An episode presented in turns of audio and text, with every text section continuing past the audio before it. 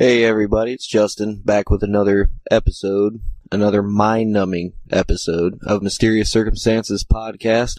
Today we got pretty good mystery for you. It is actually an episode about the disappearance of Laureen Rahn.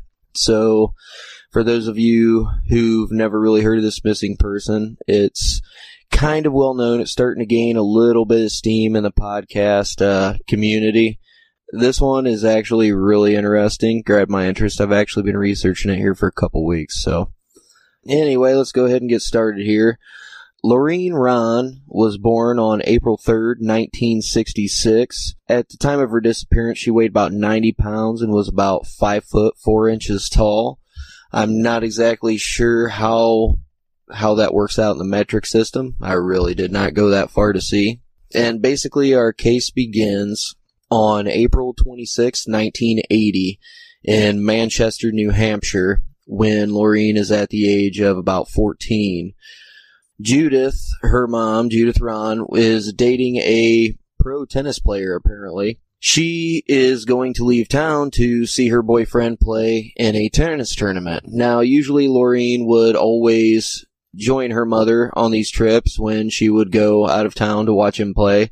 Uh, on this particular time, she did not. It was spring break at her school, so she wanted to hang out with some friends, and her mother agreed. So we have two friends that hang out with Laureen that night. Not a hundred percent on their percent on their names. Uh, they were minors at the time, so the names were never released. So we're going to call one Janet Doe who's a young lady, and the other gentleman is going to be called uh, John Doe, obviously. So they're basically hanging out, drinking wine and beer. This is a straight up testimony from the two people who were there with her on the last day she was seen. They're hanging out, drinking beer, drinking wine. starts getting a little bit late. Well, John Doe thinks he hears voices out in the hallway so he freaks out and ends up leaving out the back door. They're in a third story apartment. This is a little bit contradictory. On the street that she lived on, on Merrimack Street in uh, Manchester, New Hampshire, uh, I did a little Google search. There are a lot of three story apartments there are actually triple deckers there too. Now I'm from the Midwest, I'm from Indiana, so we really don't see any of that stuff, but apparently on the East Coast there's quite a bit of these what they call triple deckers, and basically what they are is three little houses stacked up on top of each other. Now I'm not sure what floor they lived on, judging by the address, if it was a triple decker house and you saw 239, you would probably assume they were on the second floor, but we're not too sure. Um, all we know is that John Doe, who was, like I said, also a minor, left out the back door when he freaked out. He thought it was uh, Laureen's mom coming home early. So he leaves out the back door and he specifically states in the police report that he heard Laureen locking the door behind him. Uh, it's going to play a little bit of a role here in uh, just a second.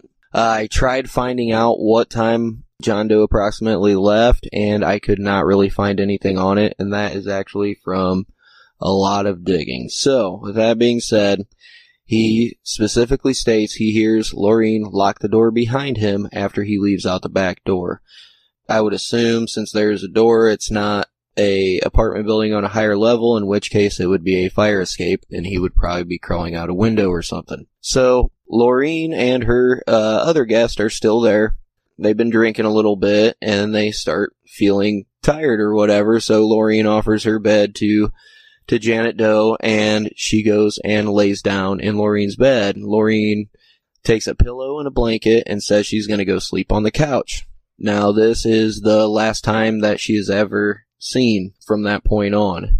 Now from the uh, New Hampshire Department of Justice, the Office of the Attorney General states that on April 27th, 1980, at about uh, 3:45 a.m., the Manchester police responded to the call that said there's a missing 14-year-old uh, female. Laureen Rahn's mother, Judith, had reported her gone. She actually got home from the tennis tournament at about 1:15 a.m. Now, when she got home, here's where things start getting a little weird. She gets home and she notices that every single light in the apartment hallways are unscrewed. All the light bulbs. Now, this is not, the lights are broken, the fuse isn't bust, or turned off, they are unscrewed from the sockets. Obviously, she thinks that's a little bit weird. She goes to the front door of her apartment and now judging from this, you would think it's some kind of few apartments inside an actual building, seeing as how the lights from the hallways were turned off. There wouldn't be hallways if it was a, a triple decker. So she notices that the uh, the front door is unsecured. Uh, I heard two various reports that the front door is actually cracked open a little bit, and I also heard, not heard, but saw a report that uh, the front door was actually uh, closed but unlocked. So I'm not sure what to uh, exactly take from that. Um, she comes in, she goes to Laureen's bedroom and notices a girl sleeping in the bedroom who she assu- assumes is Laureen. Now, I don't know what prompted her to be still awake at 345. Maybe she was winding down from a long drive, something like that. I have no idea. But that's when she actually goes into Laureen's room and uh, checks on her a little bit more closely and notices that it's Laureen's friend, Janet Doe. Now, she says, where's Laureen? Janet, or Janet Doe replies, she got a pillow and a blanket and said she was going to sleep on the couch. Now she goes out into the into the living area and notice that the back door is wide open. Now how she didn't notice that when she actually got home, I do not know. Um, you would think that unless it's around a corner or something like that, that uh, it would be pretty noticeable. There were absolutely no signs of a struggle whatsoever. All her clothes, except for what she was wearing, are still in the apartment and uh, her, a brand new pair of shoes that her mother had uh, recently bought her were actually still at the apartment as well. So the police go there and, uh, you know, start doing a little bit of investigating. Now, the crack police work that the state of New Hampshire apparently does, they did not take this seriously right off the bat. They actually assumed she was just a runaway and really didn't uh, get into any details and probably missed out on a lot of good time that they could have spent. They always say that the first 48 hours are extremely crucial for any investigation, which, you know, you would have to agree with that. Well, apparently it took a few weeks for them to actually come to the conclusion that maybe there was some foul play. Now, why the uh, light bulbs being unscrewed from sockets wouldn't maybe spark a little bit of interest is beyond me, okay? That's just ridiculous right there on itself. There also had recently been another missing girl named uh, Rachel Garden who disappeared about four weeks before that from a town about 45 minutes away. That, that's gonna play into the theories a little bit later. We'll get back to that. Now, I don't think they really put two and two together, so they really didn't try to build any connection on that. But like I said, we will get into the theories about she'll be in the theories later. What happens from here is absolutely nothing. Okay, there's not really an investigation. She's actually considered a missing person at this point. There's no real leads, anything of that nature. And uh, all of a sudden, a few months later, actually, it'd be more than a few months, but in October, she starts, well, actually before this, she actually is receiving phone calls, okay, at roughly 3.45 in the morning. Now, why that would be the same time that the police called, I'm not sure. This is just what I read. Read a couple various reports on this, so take it with a grain of salt. But the fact that Judith Rahn, shortly after, within I think two or three weeks of her daughter's disappearance, was receiving phone calls at 3:45 a.m very frequently. Now, the person on the other end of the phone wouldn't actually talk. They, you couldn't even really hear them breathing. They would just be on the other line. They would be calling her. She was kind of getting a little bit freaked out by this. And in October, I think about the middle of October, she actually gets a phone bill. Judith Rahn gets her phone bill. And she notices that there are some calls that are charged to her line. Now, this is where the case gets even, even stranger.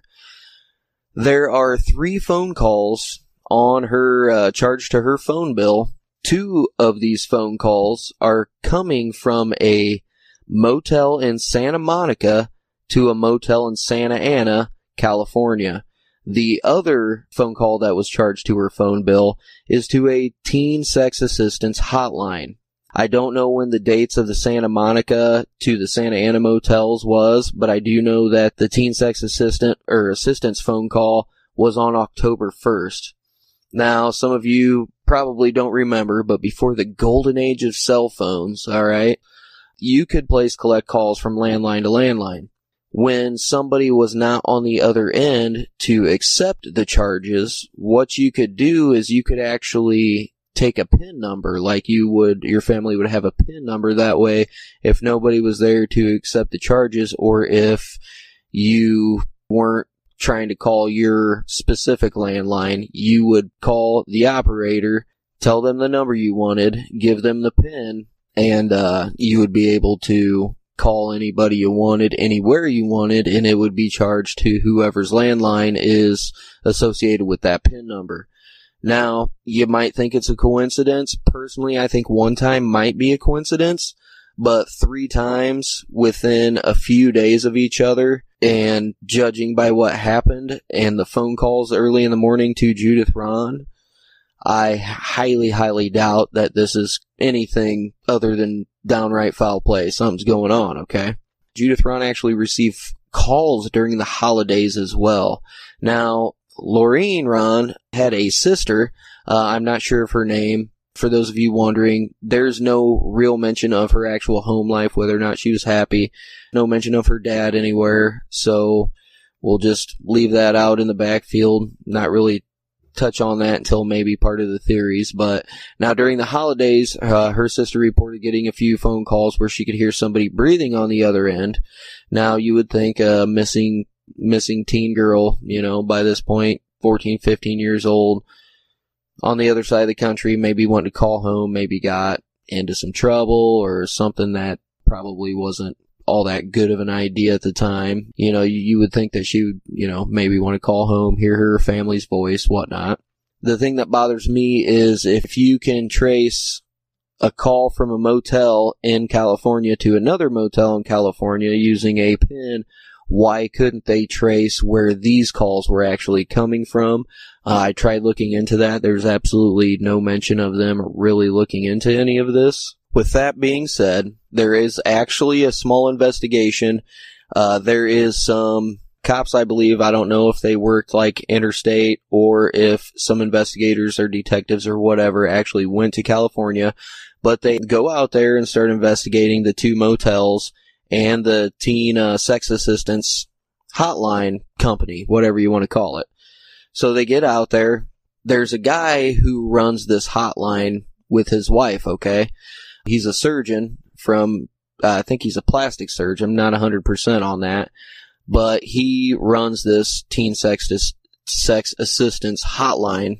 Uh, he gets interviewed, has no idea, you know, I don't know anybody, but then he kind of defers and says, uh, well, there's a lady that works with my wife, fashion industry, that is actually in the porn industry as well, by the name of Annie Sprinkle. Now, Sprinkle, she used to be really, really big porn star. She's actually a really huge, these days, she's really still in the industry, believe it or not. But she's a pretty big advocate for people who are trying to transition out of that lifestyle you know, get healthy, clean, whatever, try to start a new life and all that stuff. So the cops are investigating this and they think it's a little bit weird, you know, that this guy has no idea, but then says, hey, you know, this porn star works with my wife. They do some, uh, fashion stuff together or whatever. Maybe she, she, you know, she probably knows something about her. And he actually states that, uh, this Anne Sprinkle sometimes houses runaways. How the hell this guy would know this, I have no idea. That's a little sketchy in my book. On top of that, they f- find out that the two motels where the calls were placed and received are pretty notorious for being involved and linked to the child porn industry in California, ran by a man named Dr. Z. Now I tried looking up some stuff on Dr. Z, let me tell you something. I didn't really want to dig too deep because I don't want that kind of shit in the history on my computer. You know what I mean? But from all accounts, they, the investigators could not link anything from this doctor to his wife to Sprinkle to this Dr. Z, okay? Now, personally, I find it a little odd that there's a man who runs a teen sex assistance hotline who technically would be a surgeon and uh, is a doctor. All right, see my air quotations here. I know you can't see him, but he's a doctor, and it just so happens there's a guy close by who goes by the name Doctor Z, who is in the child porn industry.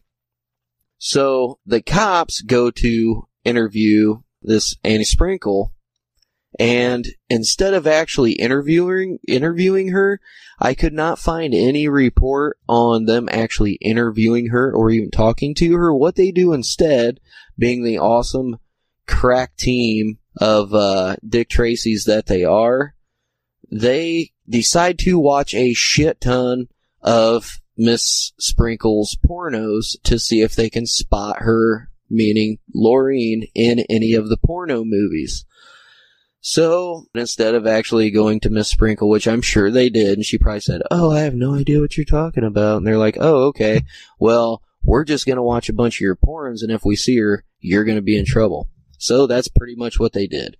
They watched a bunch of Miss Sprinkle's porn movies, thinking that apparently she might show up in one in the background or something. I don't know what their uh, what their train of thought on this was, but it was pretty much left at that. They could not find any link between Miss Sprinkle and uh, Rahn, or the doctor, or any of the child porn. Nothing links together. How that all pans out, you know, we'll talk a little bit more about that into the theories. So about five years goes by.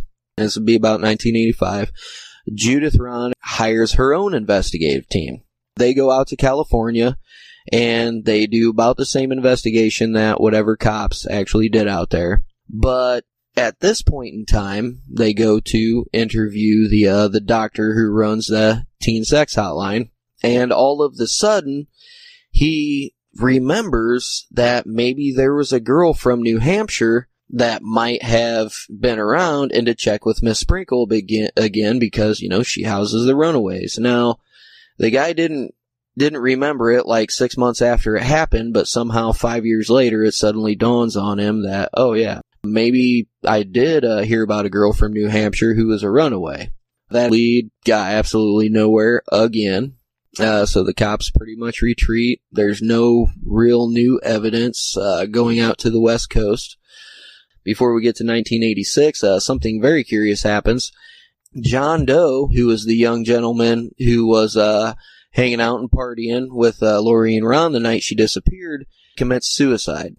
Whether he had a troubled home life, whether he felt guilt about something that he knew had happened five years before, nobody really knows. There's no real info on anything about this kid.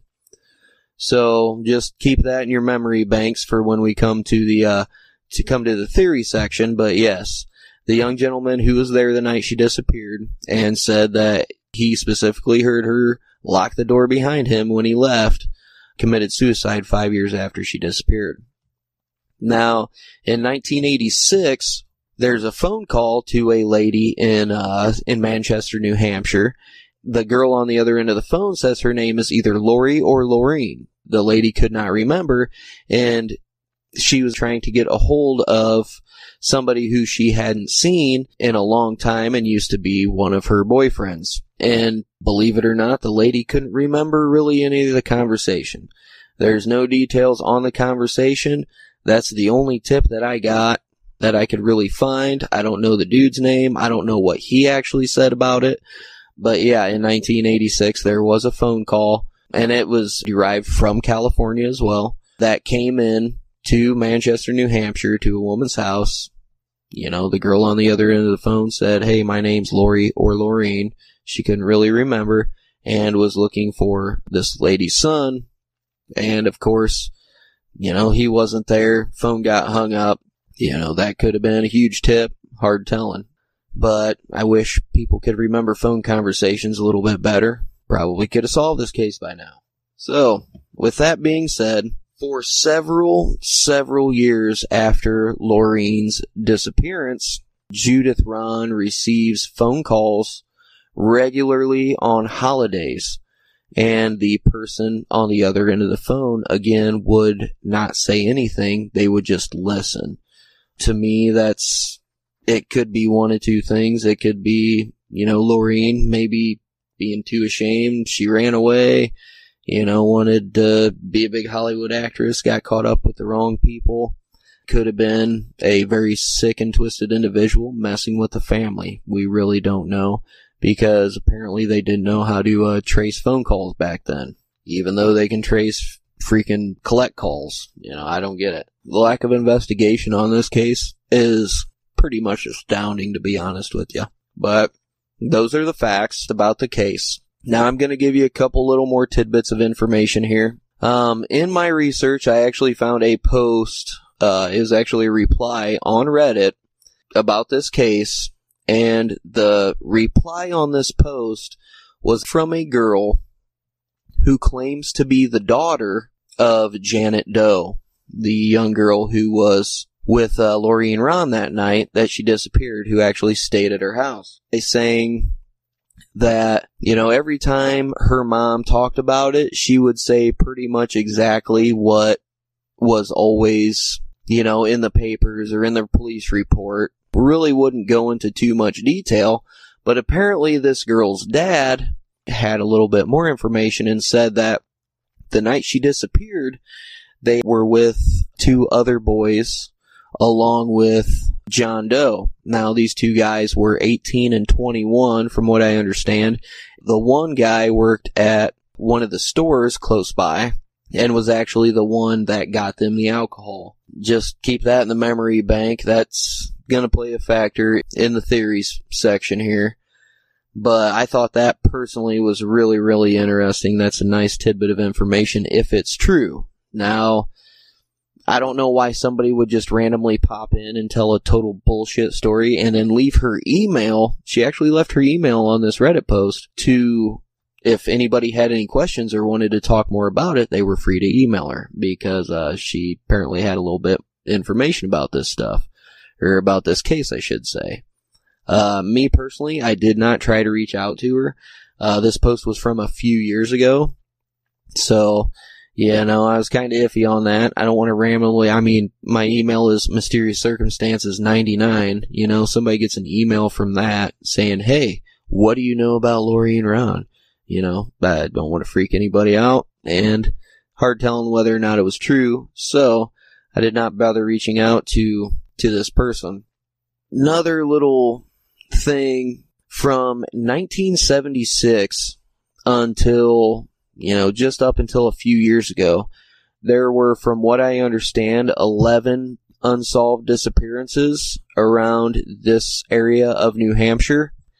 Now, 11 in roughly, you know, 30, 35 years, that's actually pretty good. Now, the weird part is, is that apparently three of these disappearances happened within six weeks from one another. Uh, the most notable one would be Rachel Garden actually disappeared on March 20, 22nd, 1980, which was, you know, a little bit before it was almost damn near a month before uh, Rahn did. She was from uh, Newton, I think it was Newton, New Hampshire, which was roughly, like I said, about 45 minutes away, 34 miles. It's about 45 minutes away to the east. The interesting part about this is Rachel Garden was 15 years old, which is right around the same age of Laureen Rahn, and right about the same build. Rachel was 5 foot 1, 100 pounds. Laureen Rahn was actually 5 foot 4, 90 pounds. And the craziest thing about it is, if you look at a picture of these two side by side, they could be sisters. They look a lot alike. There was another report within, I think about two weeks before or after those two disappearances of a woman named Denise Daneault who was 26 years old. Now I tried looking for as much info on this one as I could and I really could not find any kind of information whatsoever. So with literally no information on Denise Daneault, it's hard to say there might even be a connection with this, uh, unless I could see a picture, see what she looked like. This woman, uh, Denise, was actually 10 years older than these two girls. So let's say a sex trafficking theory or something like that probably wouldn't hold much, uh, because of the, because of the age difference. Usually, uh, you know, if you're trying to traffic children, you're not going to look for a 26 year old. But at the same time, it could be. Now, the interesting thing about Rachel Garden is that she was actually last seen talking to three guys who were fairly unsavory characters in the neighborhood, from what I understand. One of which, years later, was convicted of assault and rape. So with that being said, you know, these were younger guys too. They were, I guess they were between, these three guys were between the ages of 18 and 22. Maybe it's the same guys that were hanging out with Laureen that night. It's hard telling. Now, given all these facts and little tidbits of information, let's try to look at some theories. Uh, I'm going to go from probably, in my opinion, least plausible to most plausible. Now, the first theory that the cops obviously went with was the runaway factor. I find it really hard to believe that um, a 14 year old girl, unless she had somehow met up with an older guy who, who promised her the moon and stars and I'll buy you more clothes and I'll buy you another new pair of shoes. Uh, I find it hard to believe that she would run away leaving everything. Uh, I think there's a chance she might have maybe left momentarily with the intention of coming back, uh, very quickly and obviously never did come back. But I totally throw out the runaway theory. Uh, it's just too weird, and there's uh, with the, some of the details of the case, there's no real leg to stand on with the runaway theory uh, until there's more information, maybe about her home life, maybe her dad, you know, stuff like that that we don't know about. That's not public knowledge. I really don't think that she ran away at all. The next theory is that uh, she was kidnapped and murdered. I this is very plausible theory. You know all the details of the case. I've told you everything that I know.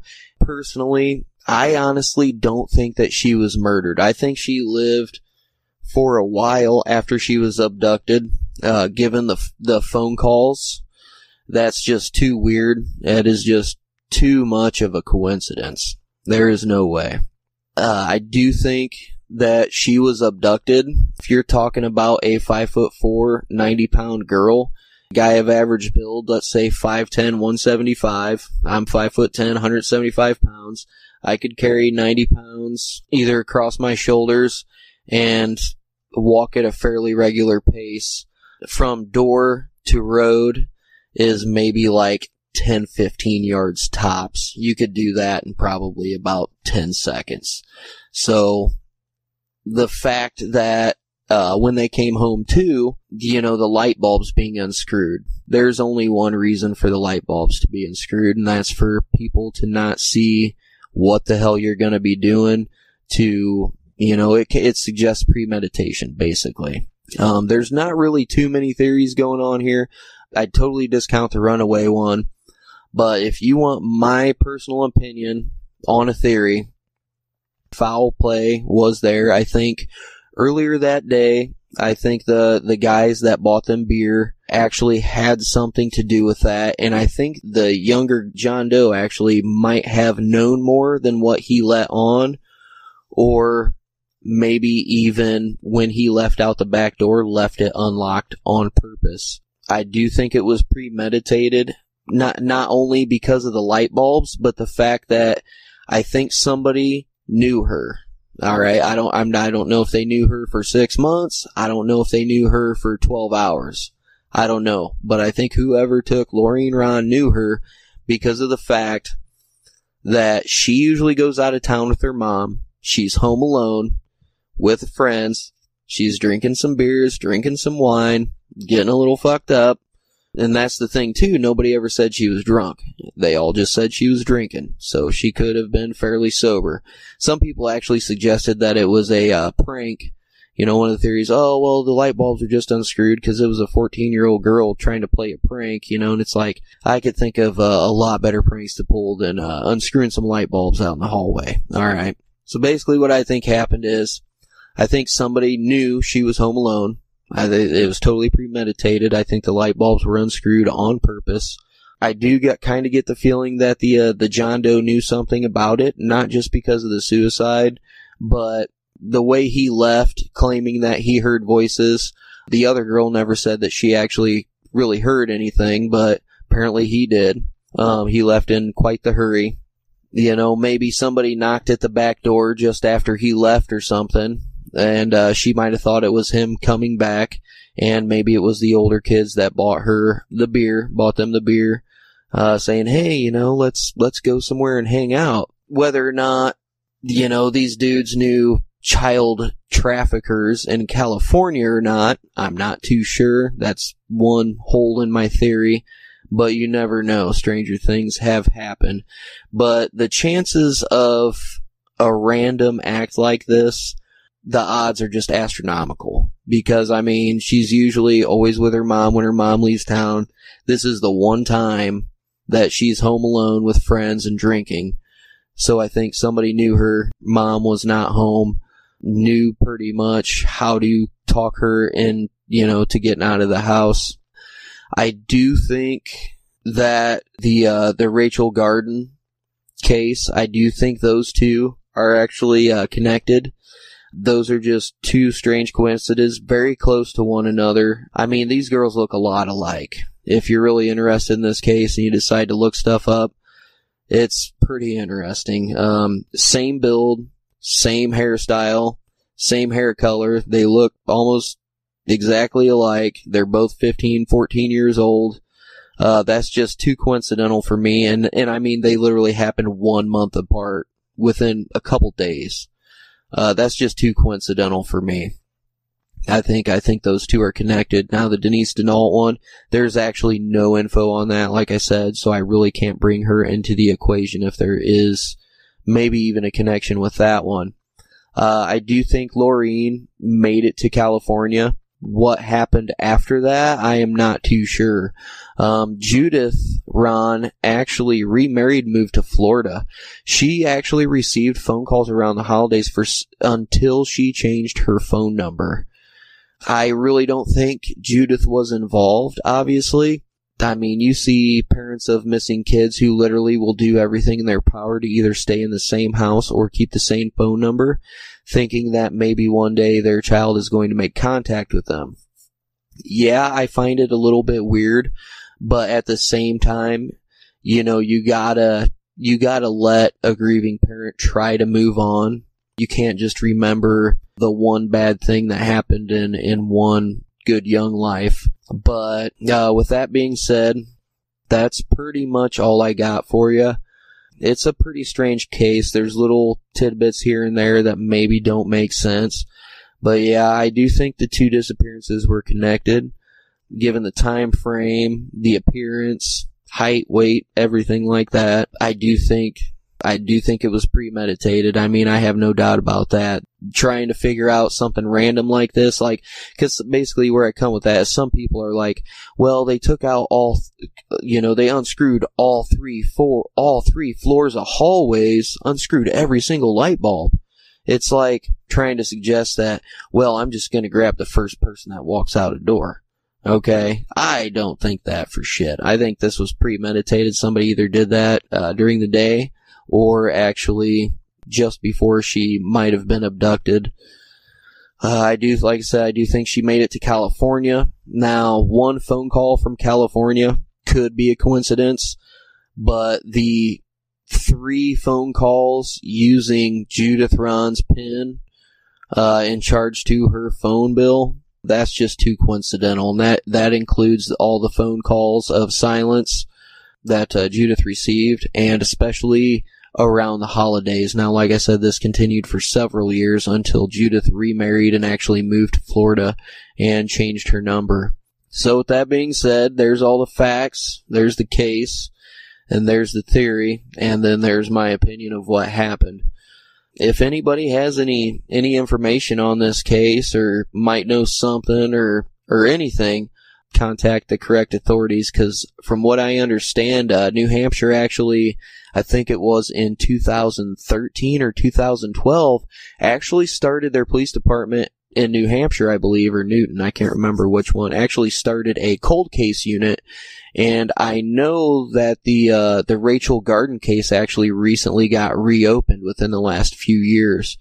I'm pretty sure the Laureen Rahn case is still open too. Now there's a couple Jane Does that have wound up dead in the Southwest. I think one was in uh, Nevada and another one in Texas to where they actually thought that they were uh, Rahn, but upon further evidence, she was actually ruled out. You never know. She could still be alive out there. She was born in 66, so, you know, that's what, 50 years old? So, I mean, it's not unheard of that she could still be alive out there.